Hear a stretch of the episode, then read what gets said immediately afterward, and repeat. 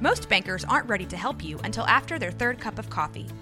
But with Central National Bank's after hours service, you don't have to wait for the bank lobby to open to get help. You can contact us from 6 to 8:30 in the morning or from 5 to 10 in the evening, and we'll connect you to a real, live, local person who can answer questions and fix problems 7 days a week. Bank different. Bank Central. Central National Bank. Member FDIC. When you need mealtime inspiration, it's worth shopping Kroger, where you'll find over 30,000 mouthwatering choices that excite your inner foodie. And no matter what tasty choice you make, you'll enjoy our everyday low prices, plus extra ways to save, like digital coupons worth over $600 each week. You can also save up to $1 off per gallon at the pump with fuel points. More savings and more inspiring flavors make shopping Kroger worth it every time. Kroger, fresh for everyone. Fuel restrictions apply.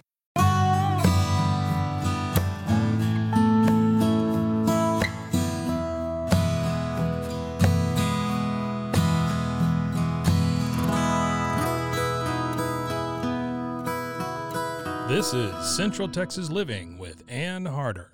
It's the special time of year. The days between Thanksgiving and Christmas, there's so much to do, so little time.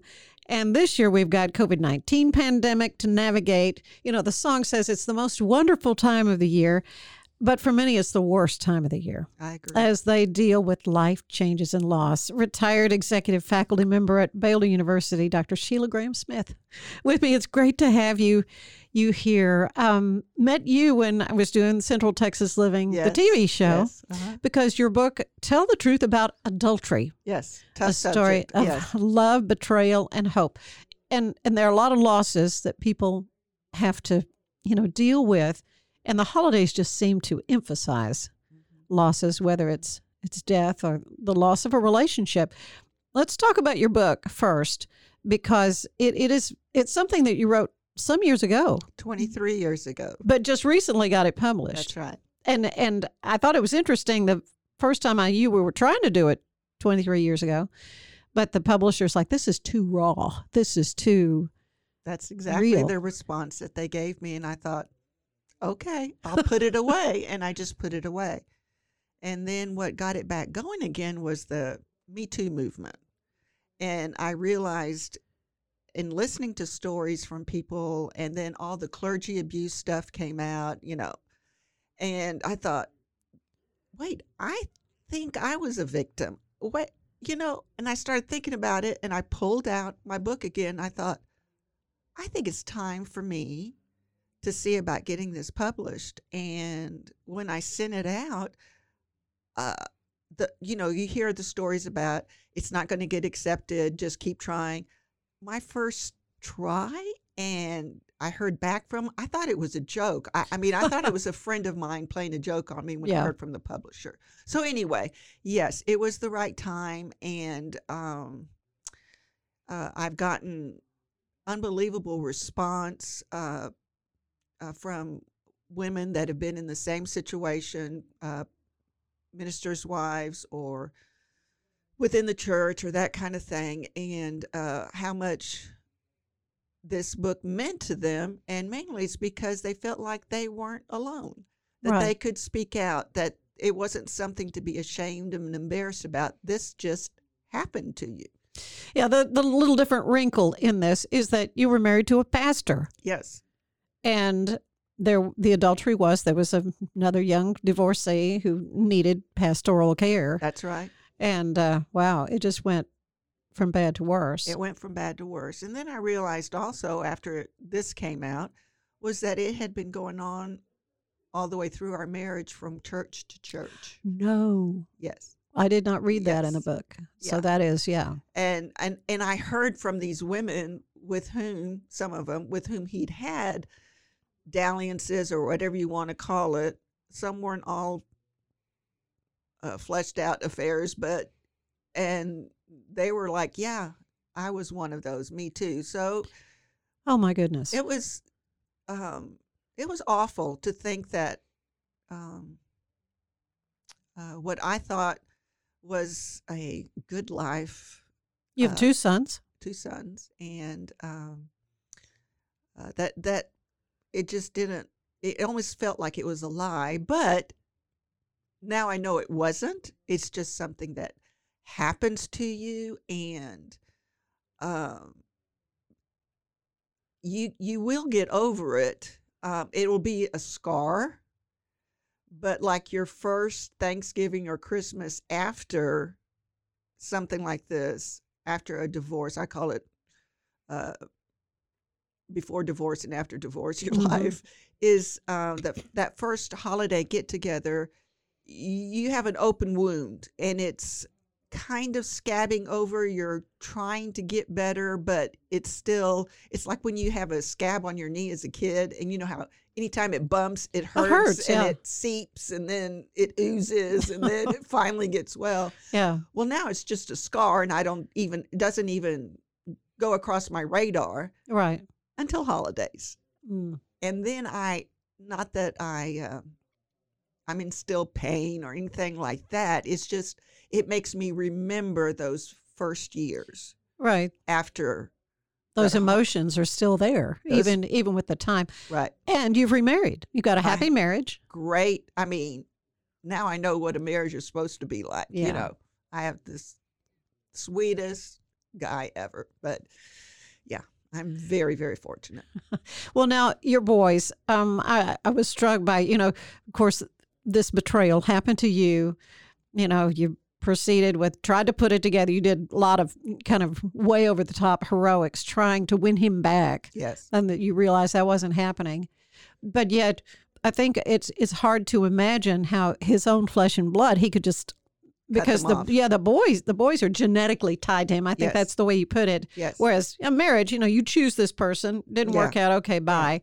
But but these, you know, how are they doing? As, as and they were pretty much grown, right, when this yes, happened. Uh, they were both at Baylor at the Okay. time, Mhm. and uh, so thankfully, Baylor is structured in such a way that there are built-in support systems for them, and they had good friends. They were, you know, in a fraternity, and but the professors were wonderful and kind and supportive to them, and um, uh, same with me because I was working on my uh, PhD at the time and finishing it up, and my professors were so kind and supportive to me. So you realize that you do have that built-in uh, support system when you go through this type of grief. And um, for example, the first uh, Thanksgiving, I dreaded it but I knew that my sisters had my back and they were looking out for me. Um, and so, uh, and when my boys got there, um, it was like all the raucousness of cousins.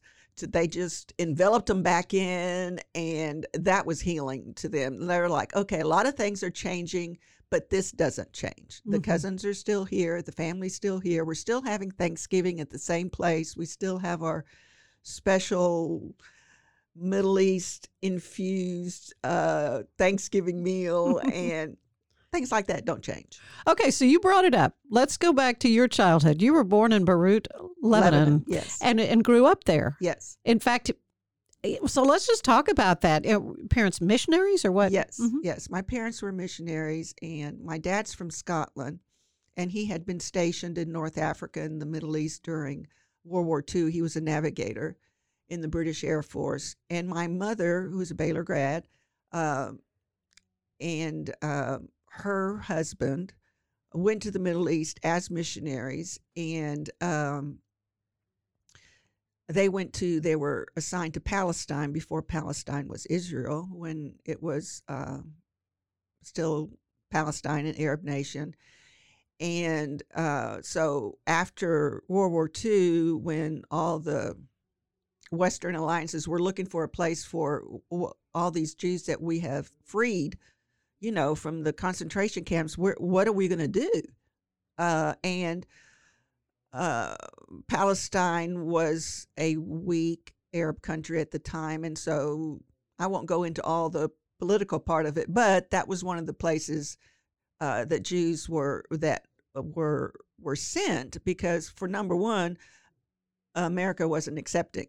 Uh, they they didn't want, you know, they were like hit their capita of Jews or whatever. Yeah, because there were quite a few that did come. Yes, You know. there were quite a few that the wealthy that could leave. That was, you know, but the ones that were stuck. And Mhm. I won't get into the politics of it, but they were assigned to Palestine, and uh, my mom's first husband, uh, Henry Haygood, also a Baylor grad, Oh. um, he passed away there. He's buried in um, uh, in Israel. His grave is there. But she stayed, um, and she had uh, my oldest brother, who's passed now, but he was a just a toddler. And my mom is a very strong woman, and she's, you know, I'm called as a missionary. I'm not going back. I don't see any reason to go back. Everybody assumed she would, and she stayed. Hmm. And so she was going to language school there in Jerusalem, and my father was in her class, and he was assigned to her as a tutor Wow. because he was just like soaring through Arabic and really good. And she was doing well in conversation, but struggling with the writing. Anyway, they ended up, Yeah. Yeah. Uh, interesting story. And uh, so you're you're born there, Yes. Beirut, and you don't come stateside till you're a teenager. freshman, freshman at Baylor. I came. Oh my goodness! What kind of a cultural shock? You and I are about the same age. That's right. We were there at the same time. And so I can imagine, you know, my growing up here in Central Texas, going to Richfield High School, and you know, so all the teenage stuff and all that sort of thing. You were like in a totally another wor- another, world. Another world. And I consider I'm bilingual, so Arabic and English. And basically, I speak Arabic with those that are Arab and English. I just switch back and forth. And Mhm. even to this day, I'm I dream in Arabic. Do you and- really? And I'm more comfortable. I, I have a sense of belonging when I'm uh, I'm around Arab communities, my Lebanese friends, and so forth. Um, I still, I feel like I, if you can belong in two different places, that's what I do. hmm Yeah. Right. Um, but um, what was the biggest shock though at Baylor? dating. As a yo, yeah, because you really I didn't hadn't. Yeah. uh, and Yeah. get in a car with a guy, and even the driving part. I didn't have my driver's license. yeah, Yeah. I didn't learn how to drive. I learned how to drive in the parking lot at the uh, at the library. Yes, um, right. Okay, so um, you're professionally, you uh, were at Baylor. You're retired now due to health issues, Yes, and so um, and talk a little bit about what you did with it. You you were kind of an advocate for special needs students. yes. Uh, I was the director of the Office of Access and Learning Accommodations, hmm and that's the support office for students with disabilities. Yeah. And I taught also in curriculum and instruction and in educational psychology. So it was like a executive staff slash faculty position.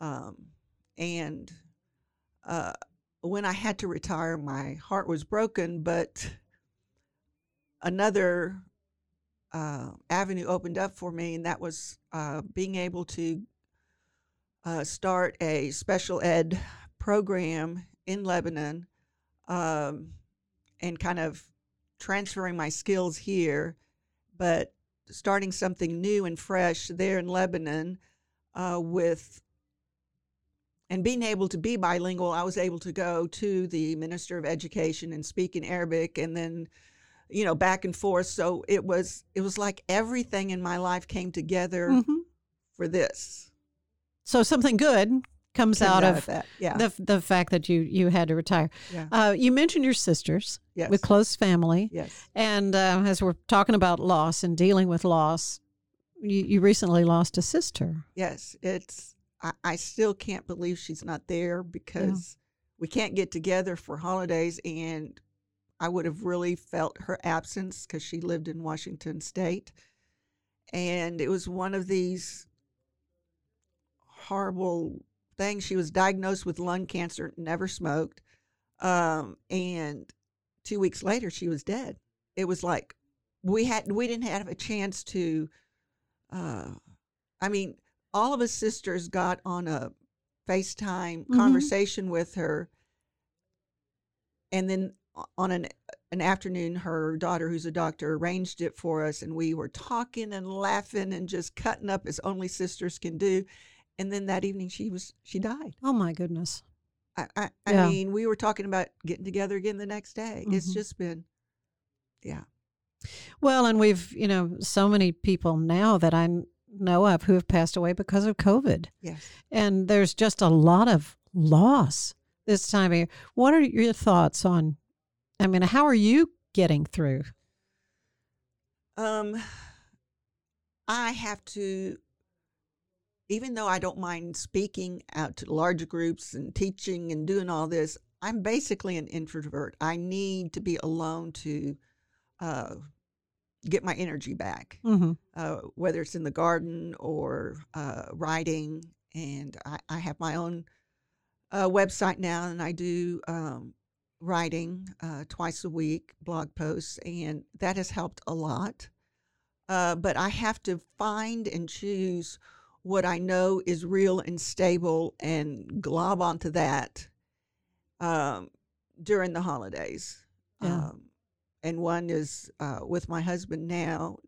Uh, for example, this Thanksgiving with nobody, we did an all day date day for Thanksgiving, just the two of us. How fun. We did. We got all dressed up. We had the fancy meal, the best dishes, China. We got it all out, and we just had the best time.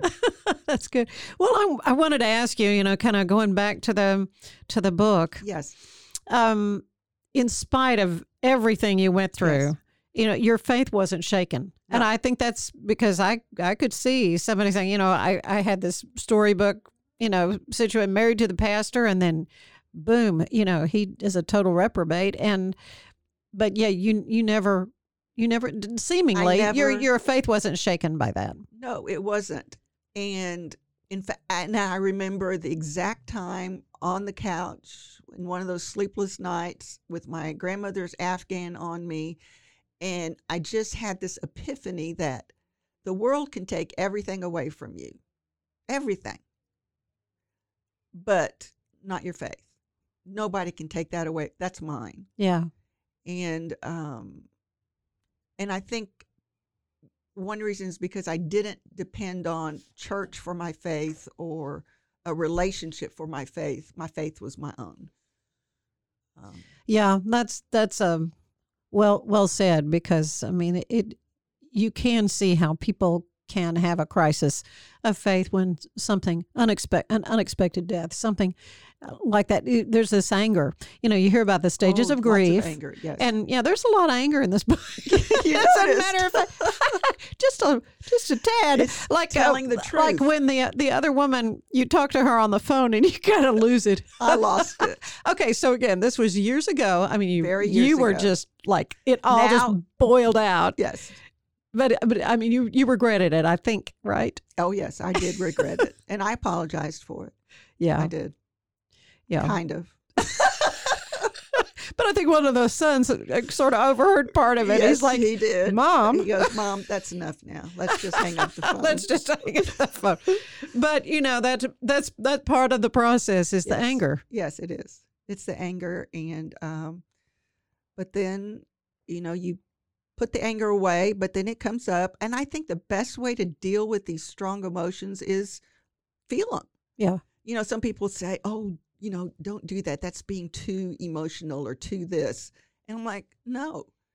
Feel whatever it is that you're feeling, whether it's anger or sadness or uh, just you want to cry in the middle of the grocery store, then just do it um, and you need to pass through and walk through those times through the valley of the shadow of death and y- you you're going to walk through them you're going to keep walking you're going Mhm. to keep walking I like to uh, end these little visits with a, a questionnaire. okay Similar, similar Ooh. to the one the late great James Lipton would do on Inside the Actors Studio. Does that ring a Uh, bell? Doesn't ring a bell with you? I- no some some people do. some, no american some don't. culture here Well, I was going to say, you know, that could be a little little bit of that, but very simple. It's like, what is your favorite word? oh dear Because you're a wordsmith. i am um sanctuary oh, beautiful. that's it that's it definitely sanctuary Yeah, yeah. What's your least favorite word? i know exactly what it is Do you need to spell it? uh, no plethora I hate that word. Okay. And it's because it's overused. And people like to just drop it in like a word bomb to prove that they're just very, uh, I don't know, educated or something. I mean, I hear it everywhere on sports announcers or whatever. and I'm going, really? Now I'm going to have to notice that. Know, you will. I promise. So that's a pet peeve. I'm sorry. All right, that's good. No, that's fine. So, what turns you on creatively, spiritually, or emotionally? Uh colors patterns um i can be out in the yard um and you know me uh we share the gar- love of gardening and i i'll i'll see a pattern of the way the flowers are growing or colors the way they fit together or walking through Joanne's fabric and just running Yeah. my hands through the fabrics, that kind of thing. So colors and patterns and Yeah, Yeah, good. So, what turns you off creatively, emotionally, or spiritually? uh, background noise. I um, even in church sometimes um, I'll get distracted by when it, I feel like it's too much coming at me, or Mhm. someone's trying to manipulate, kind of trying to manipulate my emotions or feelings. I get I resist. I say I'm not going there just because you want me to. I'm not going to. good, good. But yeah. Well, then, what sound do you love the most? Oh, I know that. The birds in the morning. Mm. Uh, we sleep with our windows open even in the wintertime, and I love that. And my chicken's waking up. I love Yeah. that. My chicken's waking up. I was up. gonna ask you how your chickens singing. are doing. Yeah. You just gotten a, a new new crew of chickens, a new Yeah. little flock. yeah. Um, in fact, one ended up being a rooster, and you oh, didn't. Oh yeah. Hello. Hello. he was kind of this teenage rooster. Was all right. Yeah. "Ah!" He was making all kinds of noise. And I thought, what's wrong with him? Yeah. What's wrong with his hen? well, It's a rooster. Yeah. Oh, great. Uh, what's your least favorite sound? Mm. Uh, I I I don't like background music. Mhm. I don't like background. Uh, I'm I'm a very quiet person, so whenever and I'm not a music person. I'm not talented musically, so um, I never have music on the radio. It's always a talk show, Mhm. NPR, something. Mhm. So I think background music, especially if it's real loud, like in a restaurant or something, Oh, yeah. I just want to go turn it off, please. And we we will ask Yeah. sometimes. um, okay, so what other profession would you have liked to try? Mm. Uh, recent uh in my more retirement years i've enjoyed gardening a whole lot more and i think i would love to be like real a professor in gardening i mean like really You could be Dr. Smith. really get into it and know it and yeah. all the bees all you know all of that just fascinates me so Mhm. yeah so Mhm. maybe a nursery uh, owner There you go. Yeah. Well, and uh, you provided a lot of plants for my garden, so I, I have to publicly thank you for that because they did they did great. They did great. Well, what profession do you know you would not want to do? Anything to do with math, accounting, technology. Yeah. Yeah, we kind of have a theme going. I'm, I'm, I'm just like, my brain doesn't. I, although with my website and everything I have now, I have taken a huge leap and learned so much. So I do have a web person that Mhm. supervises everything, but I do all of the other stuff, the inputting myself. I feel real proud of myself. You for should, learning it. yeah. Yeah. That's good. But it hadn't been easy. okay, so um, finally, what do you want to hear God say when you arrive at the pearly gates? Mm. Not just say. I want I want arms wide open, almost like a garden gate opening, and him saying "Ahlan wa sahlan," which means uh, welcome with good health and hospitality. Everything that's mine is yours. Come on in. Wow. Yeah, That's, That's, what I great. want. That's great. So tell us again how how folks can uh, access your website. You have a blog. You have a Facebook page. Yes, Uh, Uh-huh. how do how do they get that? So if you go to uh, all lowercase Sheila Graham Smith uh, at AOL.com, you can um, I, you'll get to my uh, um, a lot of things will pop up, but you can get to my website by SheilaGrahamSmith.com. And uh, and I post to Facebook if you want to befriend me on Facebook. That's great. Um, and uh, so you can access my website that way. And I post twice a week. On Tuesdays, meditations, and on Fridays, it's gardening and recipes and hospitality. Fun.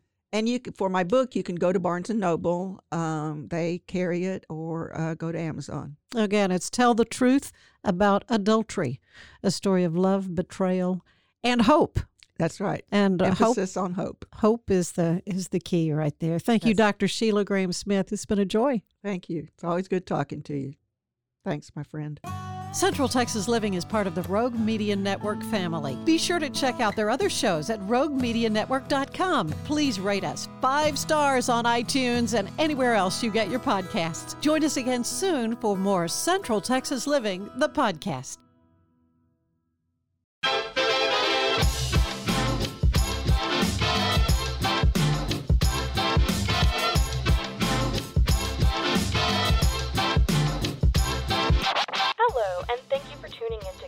KNOW Waco. I am your host, Debbie, here to help you get in the know about Waco. So you may be asking yourself, why am I here? I'm here to be your tour guide through Waco. I'm here to tell you all the goings on in and around Waco. I'm going to give you the 411 on what's happening, what's going on, and what events you should go to. This is your host, Debbie, signing off. Now that you know, go. Just go, Waco. Going on a run. Are you building a new business while managing a family? Are you tired of trying to balance home and work and everything seems to be coming up short? Then there's a podcast made just for you. Baking Your Business from Scratch is where we create the perfect recipe for building a successful business while managing your home and family with love. Come join us and see for yourself.